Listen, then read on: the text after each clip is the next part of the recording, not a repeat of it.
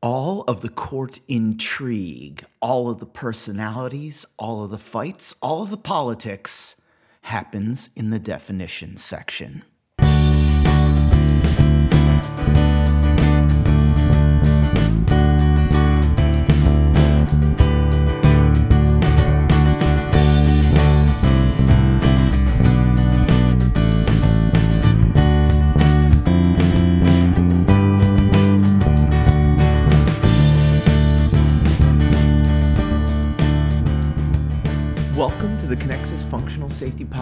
Podcast. I'm your host, Ed Marszal, President and CEO of Kenexis. Kenexis is a technical safety consultancy that helps chemical process industry companies to analyze risk and design engineered safeguards like safety instrumented systems and fire and gas detection systems. Kenexis also provides the industry leading suite of software tools, including our best in class Vertigo software for SIS safety lifecycle management. In this first season of the fo- podcast, we are going to focus on the IEC 61511 standard, doing a deep dive into the standard, including more depth of information on what the standard means and how to apply it, brought to life with personal war stories and behind the scenes discussions of the committee members as we develop the standard in ISA 84 and IEC SC 65. Before we start, a little disclaimer I will be providing my opinion on technical and engineering topics. This information is provided on a best effort basis and is of a general nature. The information presented in this podcast might not be applicable to your specific application. It is the obligation of every engineer to thoroughly analyze any system that they are designing and not blindly rely on any general advice presented in this podcast. Last time uh, we ended with definition 3.2.5. We are still in the definition section of the standard for sure, and there's a lot to cover here in the definitions. Uh, all of the politicking, all the intrigue happened right here. So let's pick it back up with 3.2.6, which is common cause, and you're going to get a point one and a point two definition the first one for common cause failures and the second one for common mode failures there's a lot of definition of common cause something that is barely discussed in the standard and it is a very important part of the SIL verification calculations but the calculations really aren't covered in the standard. They're, the, the amount of information you get about the calculations is actually pretty minimal, and you need to go to other resources outside the standard to learn more about that. Nevertheless, let's hit the definitions 3261 common cause failures concurrent failures of different devices resulting from a single event where these failures are not consequences of each other. So, a common cause failure, uh, a better definition that I would use is when you have a redundant system and all of the redundant components fail at the same time for the same reason. That's a common cause failure. So if you have a lightning strike that burns up a two out of three vote of pressure transmitters because it struck all three of them, that's a common cause failure. Or you have three pressure transmitters that are all connected to the same process tap and it plugs. That's a common cause failure. And it's something that is real. It's something that needs to be considered when you're running your calculations. All right, note one to the entry says all the failures due to a common cause do not necessarily occur exactly at the same time, and this may allow time to detect the occurrence of the common cause before a SIF is actually failed. Uh, so that's a, a, a great great lead in or the example of tap plugging was the lead in. That's something that takes time uh, to develop and it might affect one transmitter before it affects the others. Note two common cause failures can also lead to common mode failures. Okay, uh, fine. we'll get to we'll get to common mode failures just a second. Note 3, the potential for common cause failures reduces the effect of system redundancy or fault tolerance. Uh, e.g., increases the probability of failure of two or more channels in a multiple channel system. This note, when I'm teaching, I like to say that common cause failures are nature's limitation to the effectiveness of redundancy. So when you just look at the probability math, multiplying probability of failure together of multiple components, you could get astronomically small uh, probabilities of failure. if you ignore common cause, but you can't ignore common cause. And there's kind of a limitation that says, well, if I have one transmitter, that's good. Uh, if I have a second one, that's dramatically better. The third one, though, I'm only getting marginal benefit out of. And that fourth one, you're not going to see any difference in performance because uh, Common Cause is already dominating in a one out of two vote. It's ruling in a one out of three vote, and in one out of four, it's the only thing that really matters. So s- some of the other factors uh, don't come into play whatsoever. Note four common cause failures are dependent failures. They may be due to external events such as temperature, humidity, overvoltage, fire, and corrosion, systematic fault, faults such as design, assembly, or installation, or human error, misuse. Uh, and so on. So, common cause failures are dependent on other things happening, and a lot. And it kind of, I'm going to come back to the concept of systematic failures and common cause failures because it's really important when we start looking at the probability of human failure and how it affects uh, the probability of failure on demand of a whole system and how we control human failures. Uh, kind of a, a, precursor, letting you know uh, we don't control human failures by running a bunch of calculations and seeing what they say. So we'll get to more of that uh, when we get into clause five. Note 5 to the entry. By extension, a common cause failure in single form is a failure belonging to a set of concurrent failures. Wow, some of the academics got in the room and needed to, you know, uh, show off how much they know or make themselves seem very, very important to the discussion. So, the singular form and the plural form of common cause failures uh, a failure belonging to a set of concurrent failures. So take that with a, a, no, don't take that with a grain of salt. That is basically irrelevant to anything that you're ever going to do. But uh, somebody was very proud of themselves for putting that note in. Anyway, let's move on to 3.62, which is common mode failures. So we talked about common cause failures. Now we're going to get into common mode failures. Common mode failure is concurrent failures of different devices characterized by the same failure mode. Wow, talk about a circular definition. A common mode failure is a common mode failure. What a horrible definition. Um, common mode failures, now we're looking at, at a concept of failure modes and effects analysis or failure modes. What is the thing that happens that causes the failure to occur? And if that factor is present, that factor could cause multiple devices to fail at the same time uh, for the same reason. So, why all of this discussion of common mode and common cause? It's a little bit over the top, but uh, it is what it is. It's not bad information. It's not particularly useful, but there you go. Uh, four notes to this definition. Note one common mode failures may have different causes. Okay. Uh, note two common mode failures can also be the result of common cause failures. Note three the potential for common mode failures reduces the effectiveness of system redundancy and fault tolerance the same way that it did for common cause failures. And note four, by extension, a common mode failure in singular form is a failure belonging to a set of concurrent failures. So the academics showed up in full force for the common mode common cause discussion. Uh, at the end of the day, we're going to apply the beta factor to our calculations because we understand that a single stressor can cause multiple things to fail at the same time for the same reason, which is men's slightly more useful definition that I will give you.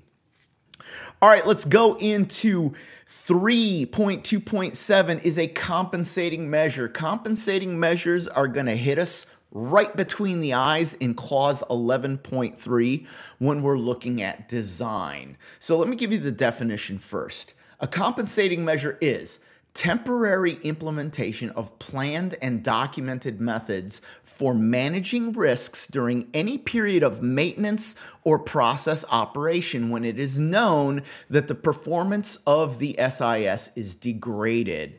Uh, I bring up clause 11.3 because that's the section of the detailed design that talks about what do you do when you detect that a failure has occurred with automatic diagnostics? Well, one of the things you could do is shut the plant down. You could always shut the plant down, bring everything to a safe state. But you can also continue operating and repair out of that failure while the plant's still running. But when you do, you need to have compensating measures in place. So let me give you an example of a compensating measure. If I have a level transmitter whose signal was at 12 milliamps and it was steady, and then all of a sudden it went to zero.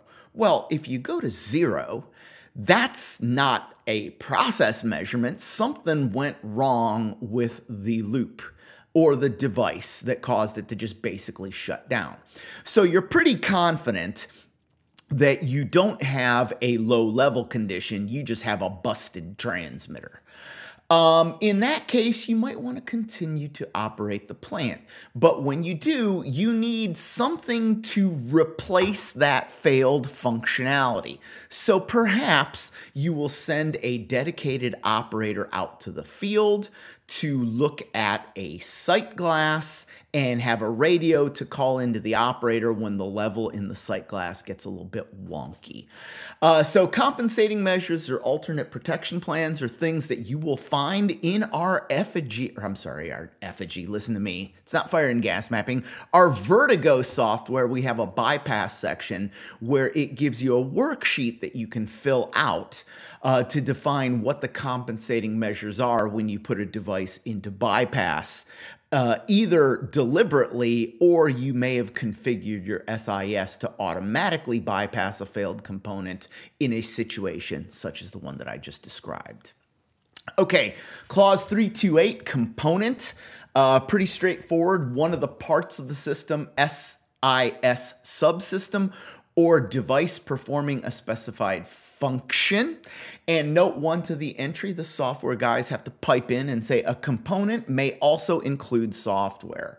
So uh, what you're going to realize when you start doing your SIL verification calculations is that a SIF is built up of subsystems, and the subsystems may have multiple components configured into channels. So we're just laying the groundwork and the definitions uh, for what we're going to include. So you might consider uh, a pressure transmitter as an SIS subsystem.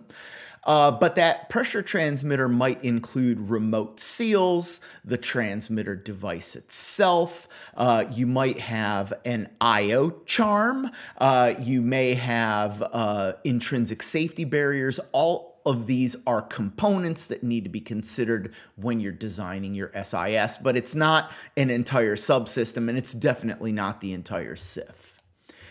3.2.9 um, is configuration management. So, configuration management is the discipline of identifying the components and the arrangements of those components of an evolving system for the purposes of controlling changes to those components and maintaining continuity of the system and traceability of any changes through the life cycle.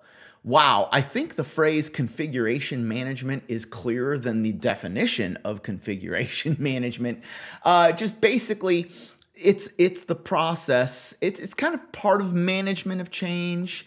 Just making sure that how your system is designed is controlled as you implement it and make changes to it.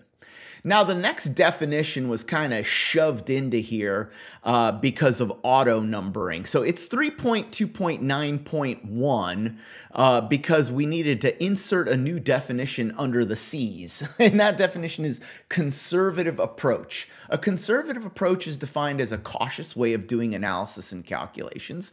And it's basically the way we do things in SIS engineering and safety engineering as a whole.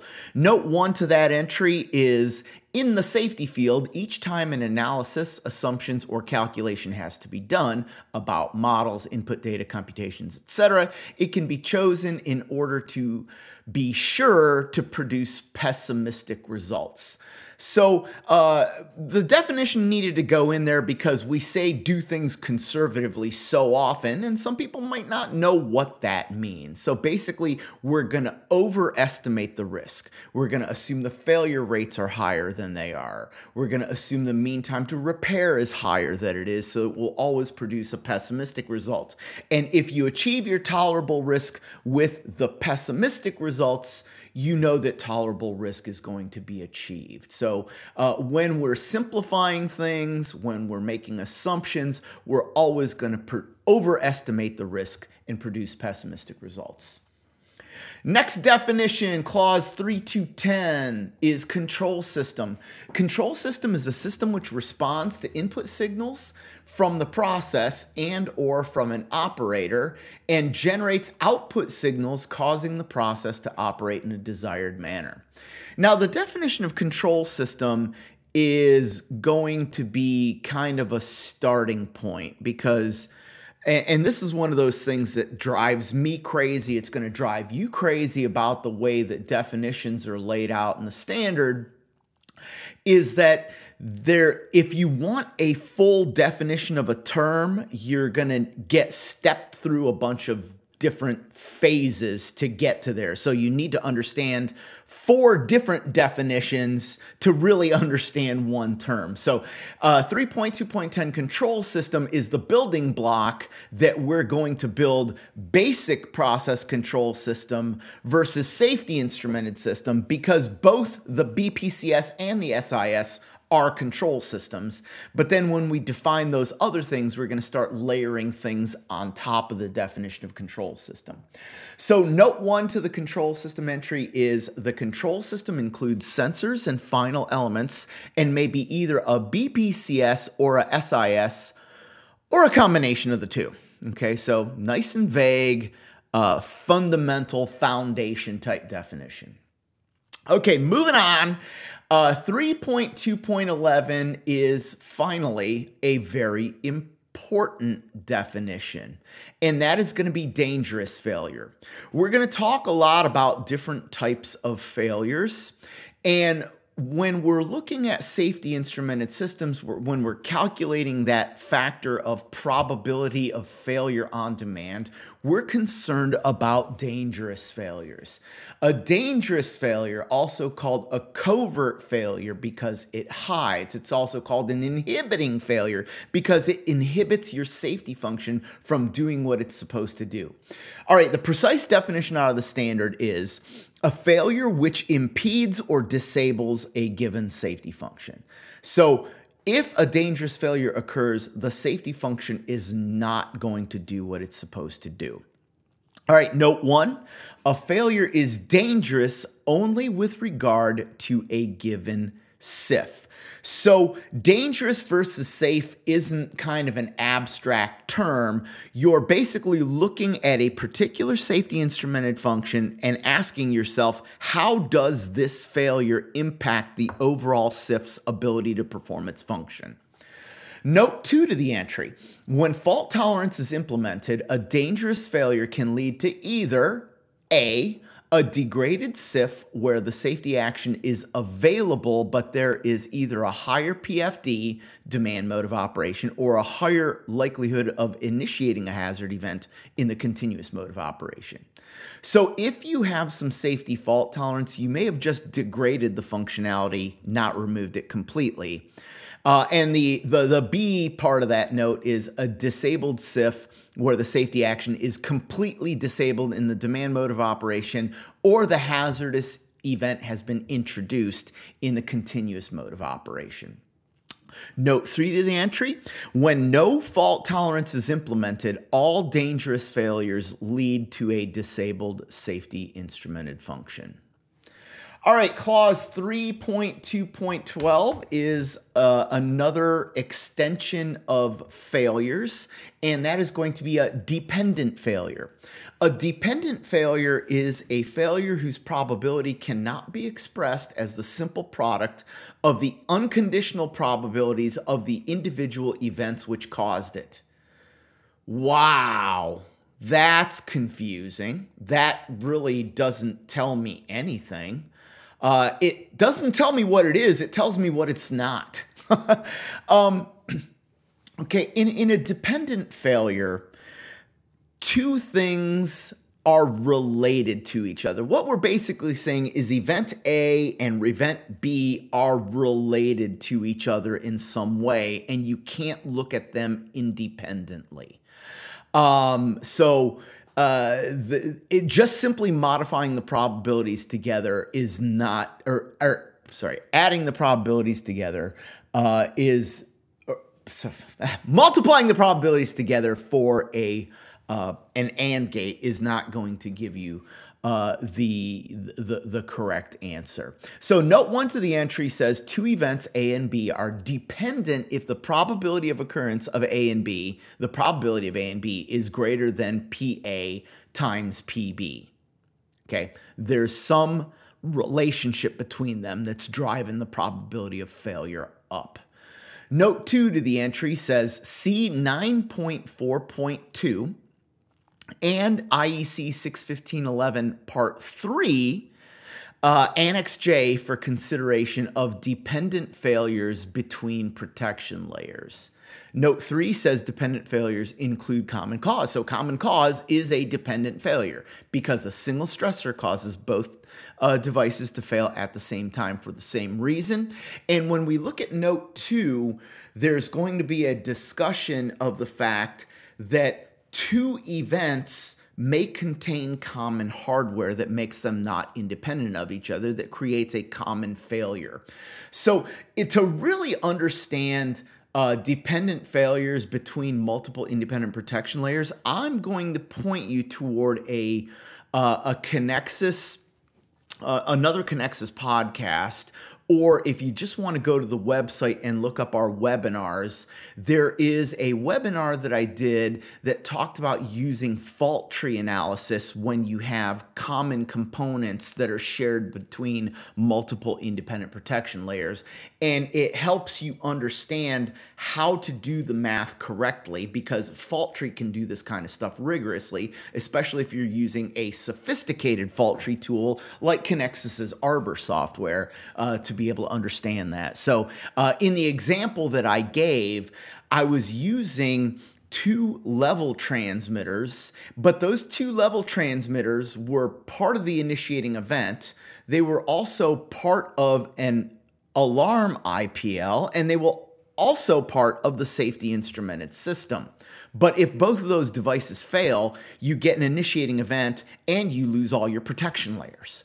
So uh, just doing your straight up LOPA is not going to address that issue.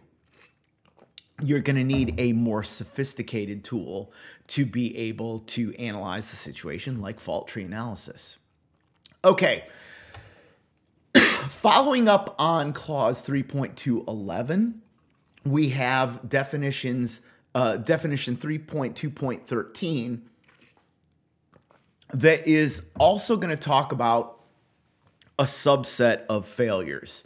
So, uh, clause 3.2.13 has three definitions or three different ways of saying essentially the same thing.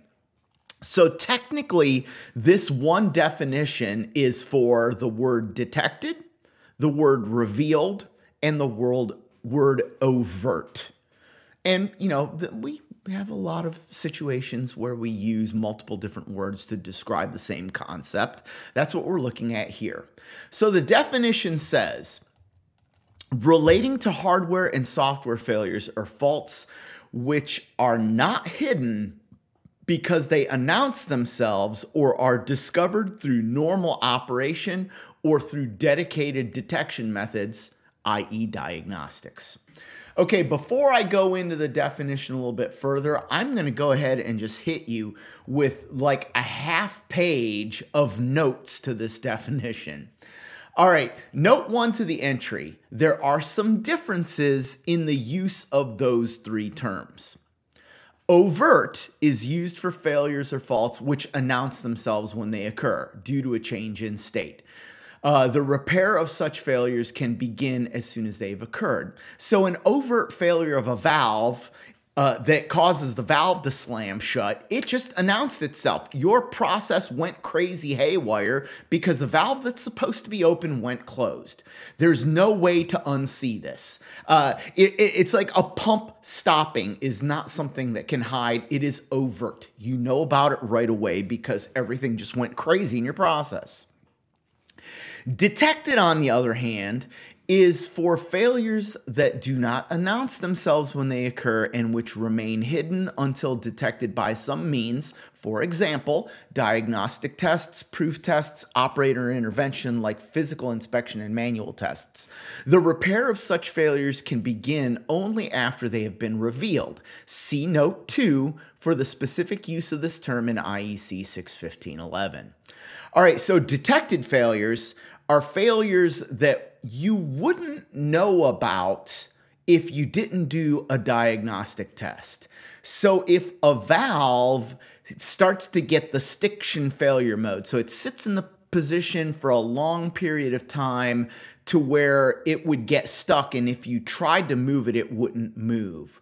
Well, if you do a partial stroke test, so you kind of stroke the valve a little bit and then bring it back to its original position just to make sure that it's moving, you can detect that that failure actually occurred.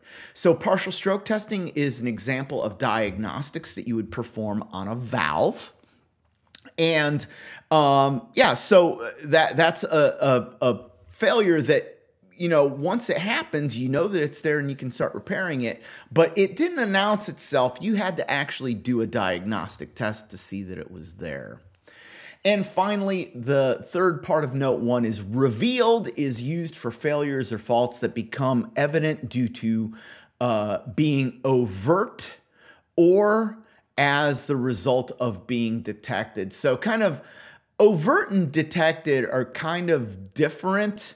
Revealed is kind of generic. Either way, it was overt or it was detected. Now it is revealed that the failure is present and I can go do something about it. All right, note two to the entry IEC 61511 and ex- in IEC 61511 and except when the context suggests another meaning, the term dangerous detected failures or faults is related to dangerous failures detected by diagnostic faults. Ha ha! So when we're talking about dangerous detected failures, uh, what what we're really looking at is failures that would inhibit prevent the safety system from working. So it's a good thing we already had the definition for dangerous failures. And it's those dangerous failures that are detected through the diagnostic testing. So if you detect that a valve is stuck because of partial stroke test, that is a dangerous detected failure. Okay, um, note three when the detection is very fast, for example, by diagnostic tests, then the detected failures or faults can be considered to be overt failures or faults. So, okay, so an overt failure, again, uh, I, we went to all the trouble of differentiating between an overt failure and a detected failure, and we have note three coming in and muddying up the situation again, saying, ah, well, they're exactly the same. Um, in reality, uh, this note being aside, an overt failure people means something that announces itself as opposed to a, a diagnostic test. It's very rare in conversation of SIS design that you would say, oh, that that's an overt failure because it was detected by the diagnostic. So, Uh, try not to get too dogmatic about it and think about what you're doing, the context of where you're using this term to, to really understand what they actually mean. Okay, um, and then kind of the second part of note three, when the detection is not very fast, the detected failures or faults cannot be considered to be overt failures or faults when addressing safety integrity levels. Okay, great. Note four. A dangerous revealed failure can only be treated as a safe failure if effective measures, automatic or manual, are taken in a short enough time to maintain process safety. I'm going to have a very long discussion when we get to clause 11.4 about the about diagnostics, about diagnostic coverage, and about safe failure fraction. And some of the, shall we say, dirty pool that some of the equipment vendors are engaged in uh, when publishing safe failure fractions and diagnostic coverages, which yield to safety integrity levels. Um, there's uh, just kind of giving you a, a, a little bit of a tease into what's going to happen.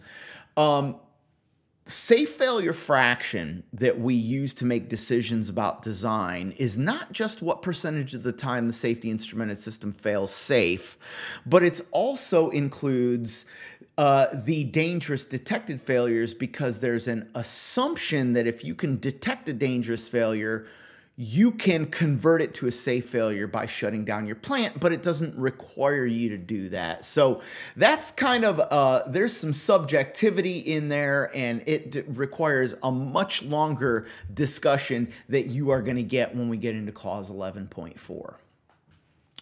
Okay, continuing on, 3.2.14 is device, and the definition of device is hardware, with or without software, capable of performing a specified function.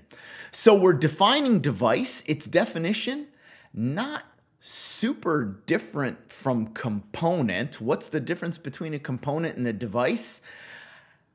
Good question. They don't get into detail on that. And, and the two terms are kind of used interchangeably, but it is something that you're going to run into. Note one to the entry examples of devices are sensors, logic solvers, final elements, operator interfaces, and field wiring. So, devices, components are things that subsystems and SIFs are built out of. Uh, kind of a subset to that definition because, as I mentioned last time, we are in quasi alphabetical order. We go from device to field device. 3.2.14. The definition of field device is an SIS or BPCS device connected directly to the process or located in close proximity to the process.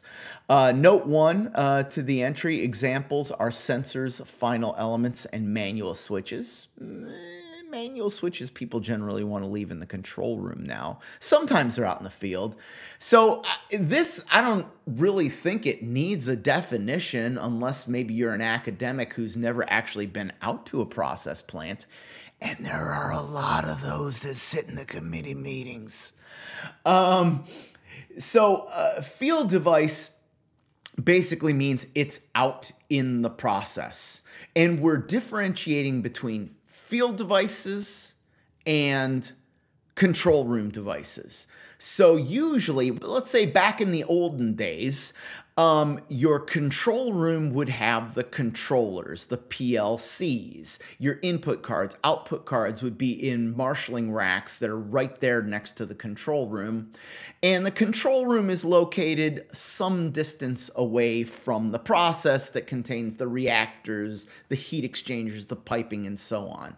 So anything that's out there in the field right next to the process is going to be a field device, whereas the other stuff is going to be a control room device. Now, uh, in the past decade, maybe two decades, things have gotten a little bit muddled because uh, in order to make design of process plants more efficient, we'll generally do all of our marshaling out close to the field uh, in something called often called a remote instrument enclosure. So uh, you'll kind of build a trailer uh, that you can ba- literally roll out next to the plant that contains all of the hardware uh, in terms of I/O cards, CPUs for safety instrumented systems and control systems, and then you're going to run a one or redundant fiber optic cables from your remote instrument enclosure.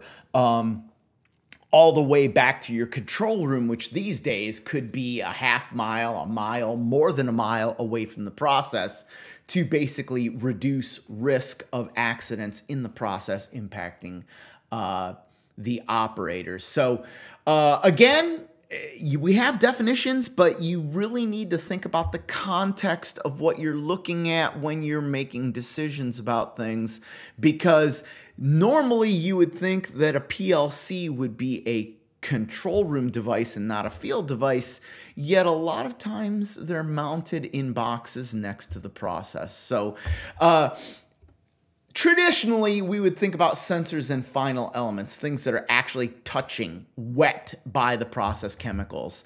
Uh, and that proximity thing is more of a secondary. Again, always consider the context of what you're doing and who you're talking to. 3.2.15 is diagnostics. We've already started talking about diagnostics when we talked about uh, overt failures, detected failures, and dangerous failures. Diagnostics, the definition is frequent in relation to the process safety time, automatic tests to reveal faults. So, very high speed tests that are being done generally automatically. That kind of is is kind of a sore point between a few people uh, that are going to reveal a generally a subset of all the failures that can happen. So um, frequent. So if you're looking at a smart sensor or a safety PLC, these diagnostic tests are happening like every scan 100 milliseconds, 300 milliseconds. Even something like a partial stroke test can be a diagnostic because it can be done automatically. Um, but those might be happening once a week or once a month, but it's still very frequent in relation to the full total manual proof test of the safety instrumented function as a whole or of a component or a subsystem as a whole. Um, another thing, or the second, uh, well, I'm going to get to, diagnostic coverage in just a second because that's that's part of the definition. But but diagnostics, um, where things get a little bit tricky with diagnostics, and and people will fight and disagree is manual tests. So different people have had different interpretations. You know, obviously, your equipment vendors are going to say it has to be automatic because, well, then you have to buy it from them. Uh, but other people will argue that very frequent um, manual tests can also be diagnostic. So, Let's go back to that example of, of the partial stroke test. If you do a partial stroke test once a week and it's done by a smart positioner, like a DVC uh, 6000 from Fisher, for instance, this is an example of a smart positioner that's capable of doing automatic diagnostics. Um, and that test happens once a week. Okay, it's automatic. You should be able to take credit for it when you're running your SIL calculations. Well, what if instead of using a smart positioner, if instead I went up to the valve and I put a jammer in to prevent a sliding stem valve from sliding all the way closed. So it's only going to be able to slide part of the way onto the jamming device. So I put in the jamming device and I disconnect the wires and I see that the valve fell immediately on top of the jamming device. When I plug the wires back in, it immediately shoots back to the fully open position. And I do that test at the same frequency as the smart positioner is automatically doing the test. Why can't I take credit for it even though it's done manually? It's happening at exactly the same frequency. So this is an area where you have a definition that contains that word automatic. Uh, but even the certification agencies, in some cases, will allow that test to be done manually. And well, what if I need to manually trigger the automatic test? Does that run afoul? So this definition seems pretty straightforward, but there is a little bit of politicking, a little bit of arguing in the background over what it actually means. My personal opinion is I don't care whether it's automatic or um, manual uh, as long as it is performed at a high frequency in comparison to the manual proof test, I will allow it to be credited as a diagnostic when SIL verification calculations are being performed. All right, 3215 is uh, 3215.1, a subset of diagnostics is diagnostic coverage, uh, which comes with the acronym DC for diagnostic coverage.